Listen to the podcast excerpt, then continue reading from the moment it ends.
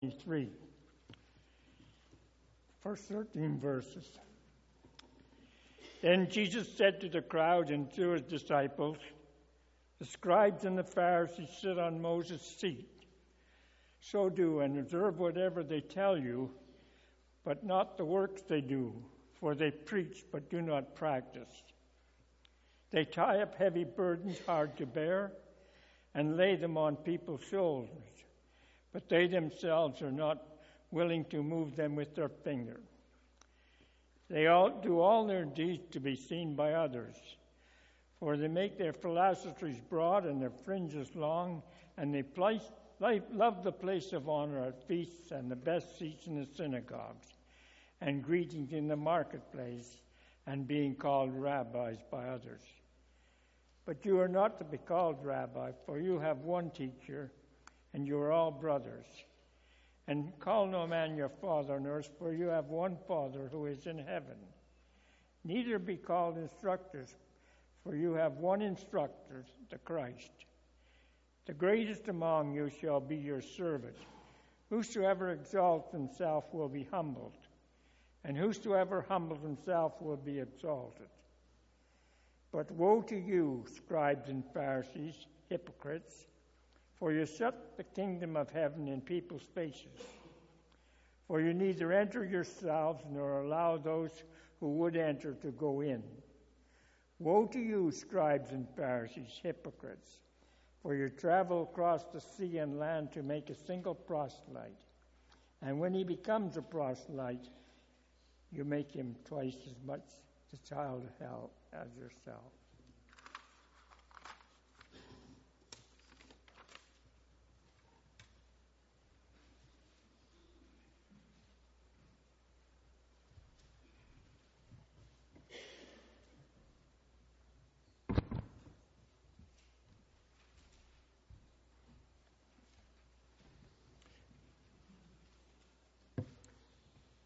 Uh, Jennifer and I were in Prague in the Czech Republic in August of last year, just for a few days.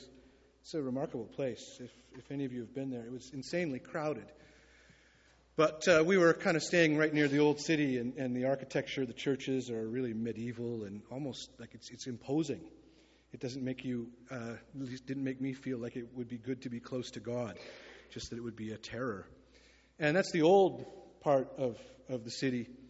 Uh, the relatively newer part, actually, out, outside the outskirts from there, uh, is still heavily influenced in architecture and even like the, the stations, the transit stations, by its communist past, by when it was controlled by the Soviet Union. Um, it was interesting for me. How did that happen? Got way ahead. Um, because I'd read about this man before and been quite intrigued by some of his writing. His name is Václav Havel. He's a Czech playwright and philosopher, politician. Um, and he was, you know, really, I guess Jen and I and anybody else who's been there, it wouldn't be the same without him. He was a leader of what's called the Velvet Revolution when, uh, at the time, Czechoslovakia gained its independence from Soviet Union. And then years after that, uh, divided into the Czech Republic and Slovakia. Uh, Václav Havel is, is a man of faith, Christian faith, and informed by it greatly. I was reading a, in a Tim Keller book in this last couple of weeks a quote by Havel when he was imprisoned. He was imprisoned on multiple occasions. And he talks about when he looked out the small window of his room or his cell and he could see only the crown of a great tree. And he writes, I was overcome by a sensation. I had stepped outside of time, and all of the beautiful things that I had ever seen and experienced existed in a total co present, just in gazing at this part of this tree. An eternity. I was flooded with a sense of ultimate happiness and harmony. I was standing at the edge of the infinite. This is a transcendent experience. As a Christian, his life was formed by his following of Christ, and he had a tremendous, enormous impact on the world. A question for you. Some would be able to nod quickly, others, not so sure. Have you ever had a transcendent experience like that? How do you explain it? It's religious in nature, though some wouldn't use that word. For some people today, I don't think this is many, even people who don't subscribe to a religious faith, but the question would be are those transcendent experiences simply fairy tales? Or are they drug induced or torture induced? Something happening simply with our brain chemistry that can be explained and explained away? For Havel, it mattered, this experience. And that experience, in turn, impacted the world and made an enormous difference. Yet these views persist. These views that religion is at best fairy tale. Okay, that's all right for you. You know, kind of nice. It's good you believe, but that's like people used to do that. And you seem like a nice person, so that's okay. But somehow, sometimes people can think, if they're feeling that, but I'm much more sophisticated. By the way, you can treat people of other religious faiths like this, and that's just as wrong, by the way. The views persist that religion is at best fairy tale, or at worst, and there's much evidence for this, at worst, terribly dangerous, and we would be better without it. That it's a vestige of the past, it's vestigial, and it's time to outgrow it. You yourself may have, as I say, felt looked down upon by others, maybe even in your own family or your friends or co workers. It's interesting to note a primary theme repeated in Scripture over and over again. So you think, in some ways, that the, that the tension and struggle over religion is non religious people, right? Kind of critiquing religion, either in nice ways or in quite judgmental ways. But really, in our Christian scripture, you could argue that one of the central battles, and this is in our word, this, this word of God, one of the central battles is a battle over religion and about religion. This isn't simply in the New Testament. It's not simply with Jesus when he speaks the words that George read for us today, warning us about religion. Don't hear an awful lot of Christian sermons all the time on this.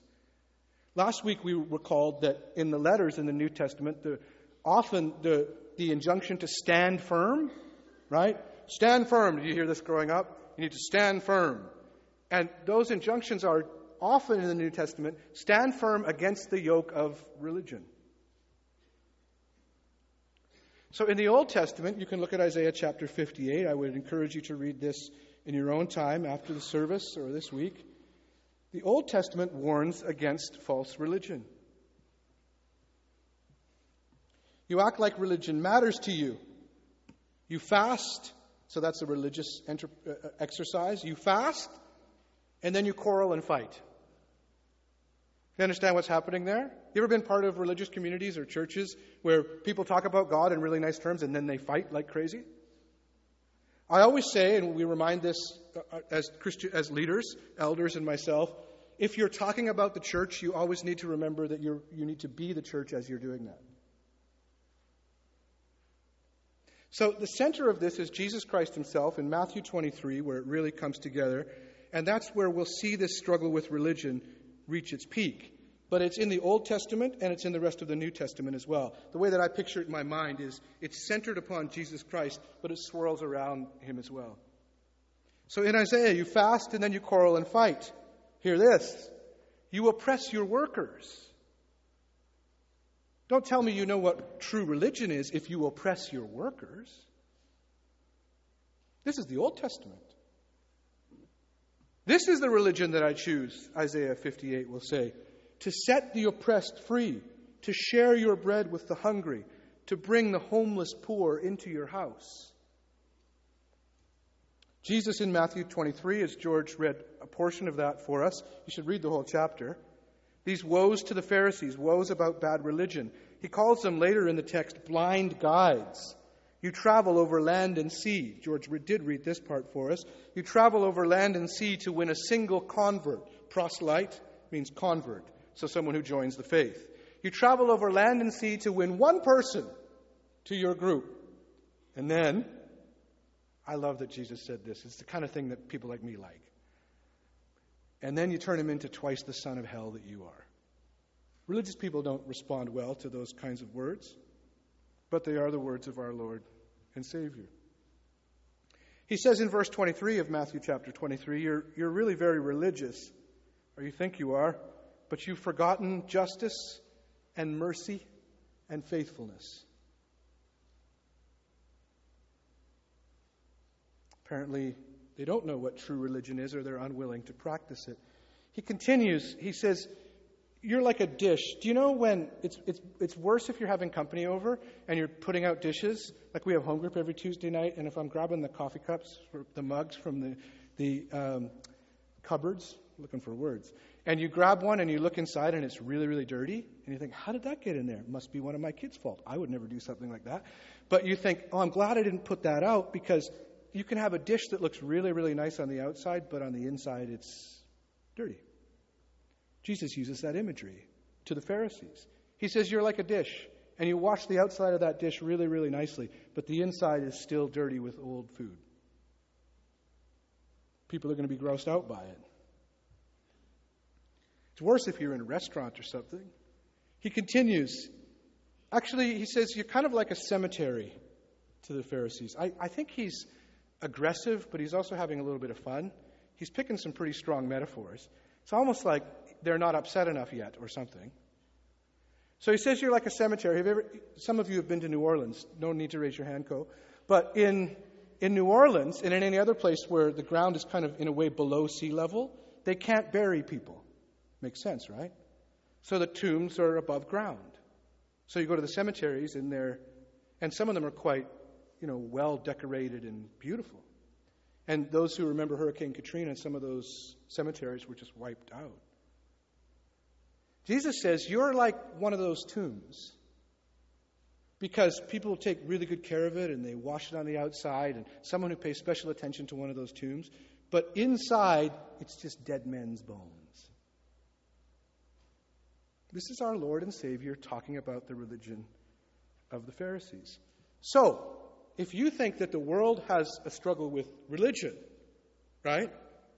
Remind yourself, if you're a Christian, remind yourself that the Lord that you follow has a problem with religion.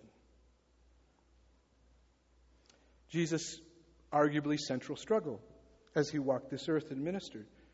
Consistently, apparently, and I say apparently because not actually, but to those in charge of the religion of the day, he was always breaking the rules the rules of Sabbath, Sabbath, the rules of healing, rituals. Most of all, he was willing to accept and to be with people who should not be accepted. And this was offensive to people. He talked to the woman at the well, he healed the poor, the sick, he touched lepers. So, the heart of this tension with religion as a Christian is found in Jesus Christ himself for us to understand. It's reflected in the rest of the New Testament. It's Galatians 5:1 that I referred to earlier. Christ has set us free, and if Christ has set us free, then stand firm. Don't let yourself be burdened, or the word is enslaved, by all of the dictates of religious systems again. Stand firm against religious control.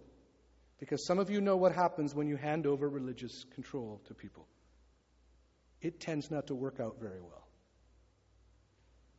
And echoes of this in James 1:27. This is true religion.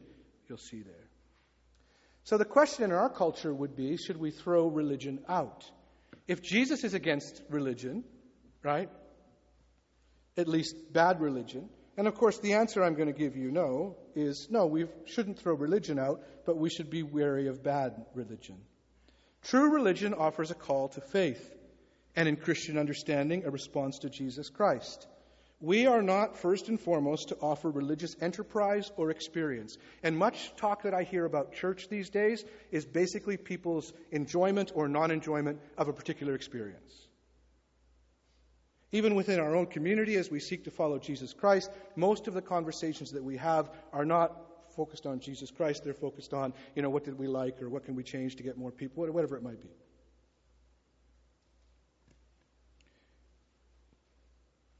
What, we're, what we want to offer is people the opportunity to respond to Jesus Christ, not to religious enterprise or experience, but rather, in our understanding, the gospel.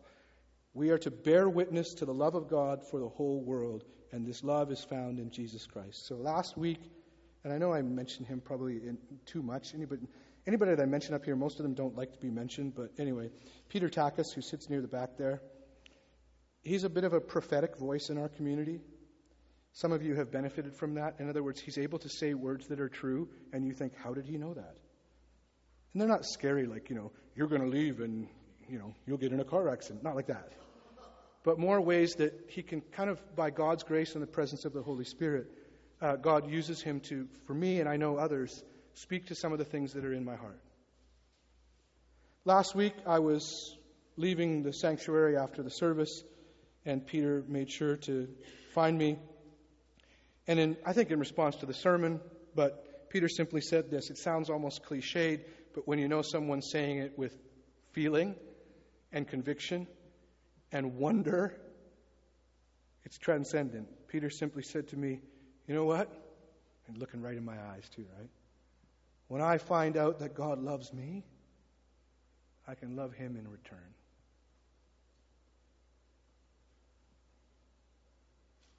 What he's actually said is, in Christian understanding, I can become human,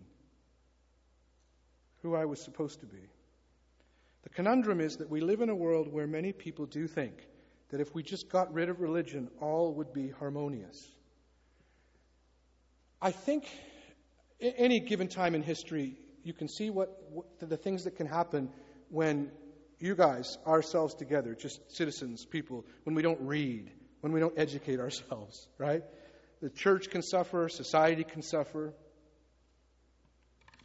There are things that you should know to be able to talk to people. And somebody who says, if we just got rid of religion, everything would be better, uh, almost all intelligent thinkers, Christian or otherwise, say, hang on a second. The problem with that is that people want things like human rights, equality, benevolence, even sacrifice. In the West, I'm not saying, I'm not castigating any other faith, but in the West, and we all live in the West, in that, in that part of this part of the world, and some would say around the world, these things, human rights, equality, benevolence, sacrifice, these things come from Christianity. They are at their best a reflection of who? Jesus Christ. And so people say, well, religion does bad things, so let's get rid of religion but keep all of these things. It's a, it's a difficulty. Charles Taylor, Canadian philosopher, he's absolutely brilliant, and if you love reading big, gigantic books, read his book called Secular Age. Almost every smart person in, in universities refers to this book, whether it's sociology or psychology or whatever field. Charles Taylor says the problem with this kind of thinking, that's not his quote, that's Friedrich Nietzsche. Taylor is much more gentle. And Taylor is Christian faith, he's Catholic. Nietzsche certainly not. But Taylor says it's a subtraction story. You can't just take out religion and think that you'll have all the good pieces left. This is Friedrich Nietzsche who put it this way why? Well, first, before I read this, you can see it, but why is it that Christian faith has these things, equality or should? And I, and I understand, I'm perfectly willing to accept that Christians often move away from these things. And sometimes people who have no Christian faith are better than Christians at holding the Christian values. But why is it at its heart that we can say equality, sacrifice, caring for the poor and the weak come from Christian faith. Simply this Old Testament and into the New. Because Christian faith will declare that we are created in God's image. And so I go, I go visit somebody in the psychiatric ward, and they're in solitary, like they're being held on their own, and I'm praying and I can't see them. You can only see them by camera or something like that. And my heart is breaking, and you know what my prayer is? Dear God, I pray that a nurse or a doctor or somebody will know that that individual is created in the image of God because otherwise they'll make all the kinds of judgments. Nietzsche, who was no big friend of Christian faith, he's the philosopher who declared God is dead. But by the way, you should actually read that because it's in a story, and it wasn't Nietzsche saying, hip, hip, hooray, God is dead. Something else was going on. Look it up. You can look everything up on Google now. We just, boom, no, done. Nietzsche put it this way He said, If you say you don't believe in God, but you do believe in the rights of every person and the requirements to care for all of the weak and the poor, then you are still holding on to Christian beliefs, whether you will admit it or not. The flip side of this is that, as I said, religion can go bad, and some non religious people, this is true in our community, can be absolutely wonderful at living out Christian values. Jesus Christ says in John chapter 8, in light of all of this, if the Son, S O N, if the Son of God sets you free, then, you guys know it, you are free indeed. One of the things that we must face as we look to the future, seeking to live this gospel and bear witness to the love of Jesus Christ in the world, we've got to be honest. And the church, churches aren't always great at being honest. And sometimes, you know, it doesn't mean you, you say everything all the time. But one of the things we must face as we look to the future, speaking faith in this world, is the reality that for very many people, and you'll know some of them in your lives, for very many people, when they threw off religion, their lives became better. You ever hear those stories of people saying, you know, um, if, if they walked away from faith or church, things went terribly?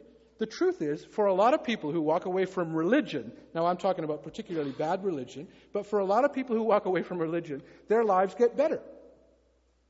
Now, what are you going to do about that? You might know somebody like this. In religious circles, if it's a threat, like if the circle is trying to, to be kind of insular and protect itself from the outside world, that's when you'll hear phrases like, they've wandered far from God. Right? It's all of this threat language. The truth is, and we must accept this, it's not the end of the talk, don't worry. But the truth is that sometimes, and Jesus Christ himself told us this. This was his first accusation to the Pharisees. The truth is that religion can become the very thing that prevents us and others from seeing God.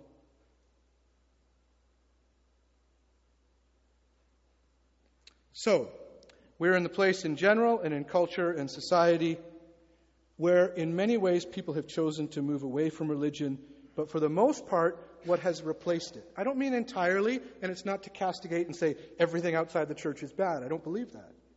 But for the most part, what has replaced religion, because if you were around 200 years ago, or 100 years ago, or maybe 50, or certainly 500 years ago, the, the, we've said this many, many times from here, the, the standard world you would live in would be a religious world.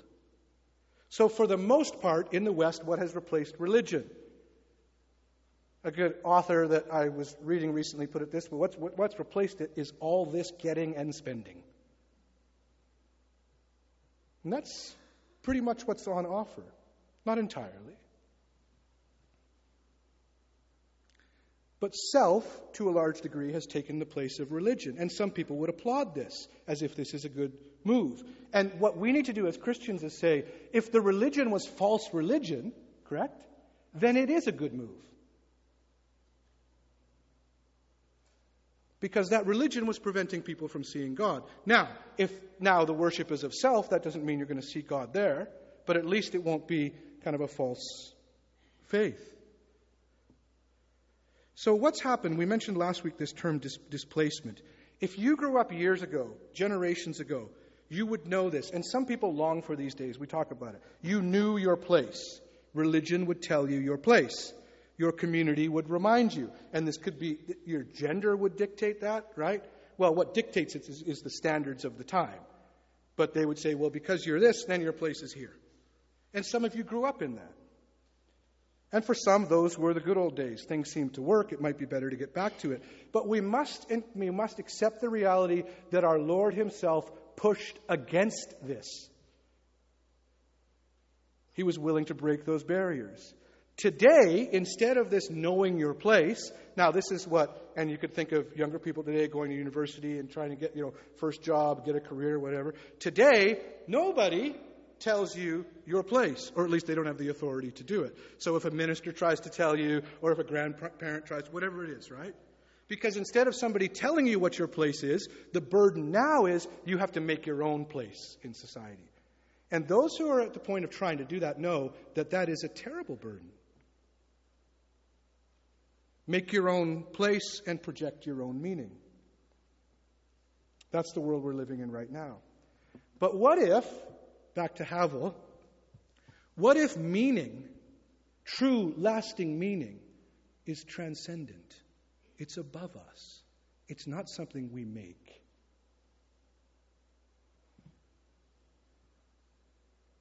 The Christian claim, at its heart, is not a religious claim. See what I'm saying? I'm, I'm making a line between Christian faith and religion, accepting that Christianity is still religious. But the Christian claim at its heart is not a religious claim. We, as we seek to bear witness to the love of Jesus Christ, are not trying to get people to sign up for a religion. The Christian claim is that, now I can say this from my faith, I would ask for the power of the Holy Spirit to be present.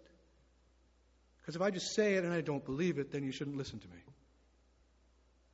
The Christian claim is that peace and purpose and rest are found in Him. In Jesus Christ. And you can put your faith in Him. You can respond. His love is first. Remember what Peter said? When I find out that God loves me, that I can love him in return. The claim is not in religion and not in self. Martin Scorsese is one of uh, our time's most famous film directors, right? And I've enjoyed a number of his movies. They tend to be extremely violent or um, pretty, pretty harsh, but they have a heart, most of them. Uh, Martin Scorsese, oh, I should have brought the book up. I've got the book in my office. You can borrow it if you'd like. Um, Martin Scorsese has kind of a labor of love that he's wanted to do for years, and that's make this movie called Silence. It's after a book by the same title. Japanese author, writing about a time in the history of Japan when uh, the government uh, was trying to wipe out Christianity. And so at that time, mostly Catholic priests and such, they were killing Christians and particularly Christian leaders. And the book centers around three priests one who has basically gone missing, and two who were looking for this priest, because the priest would be captured and imprisoned and tortured, and then the pinnacle of their torture would be that a, an image of Jesus Christ would be put on the ground in front of them, sometimes months after their, after their imprisonment. So they're weak and they're tired. And they were to step on that image of Jesus Christ right on Christ's face and renounce their faith. If they didn't, they would be killed. And many Christians were killed in such a way. The heart of the book is what happens when one of the central characters, I think it's played by Liam Neeson, is faced with this, with this struggle. And I won't give it away. The book is called Silence. The reason it's called silence is because the question is how can God be speaking and how can God be present if he's letting this kind of thing happen? There is one time in the book in which Christ speaks, and it is astounding. But you've got to watch the movie or read the book. I'm telling you this story because there's a young actor who plays one of the priests, one of the priests who is searching for Liam Neeson. And not only is he British, and not only has, does he have great hair, but he's very good looking, and so he's the kind of person that you should listen to because he matters in this world. And uh, his name is Andrew Garfield. He says that he was raised ag- agnostic, atheist even, that the most important thing that his parents instilled in him, in him was to be open to all things. He speaks of that positively. But he says, I certainly wasn't raised with any Christian faith in mind. In setting out to prepare for the role of this priest, he worked hard. He, this is what he looks like normally. He lost 40 pounds. So he became extremely skinny because he, to play someone who was tortured and, and starved. He also took up the Ignatian spiritual exercises. These were written out by St. Ignatius. And he had a Catholic priest who led him through these. He also went on a seven day silent retreat. He really wanted to get into the mind of a Catholic priest, particularly at that time. He talks about these Ignatius, Ignatian exercises, and in an interview, I saw some of it on the Late Show with Stephen Colbert, and there's an article that you can look up. I've left it on your So What sheet um, you can find it that way. The interviewer asks Andrew Garfield, in all of this preparation, and particularly in light of the Ignatian exercises, which are mostly just steps of imagining being with Jesus in a given scene, whether it's healing somebody or at Jesus' crucifixion, but it gives you ways to just imagine it. What was most surprising to you? The interviewer asked. And this was Garfield's response. He said, I didn't expect to fall in love with Jesus. And then, I don't have the thing with me. The interviewer says after that, he paused, kind of choked up a bit, put his hand on his chest, closed his eyes, and then, almost as a prayer, but now laughing, said, Oh my God! I had no idea how easy it would be to fall in love with Jesus.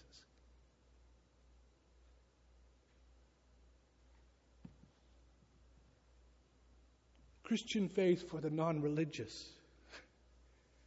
We've got to get good at this. Because nobody's signing up just to be part of a religion anymore. And in a way, thanks be to God. Now, actually, as soon as I say that, I think there are ways in which the world's becoming more religious.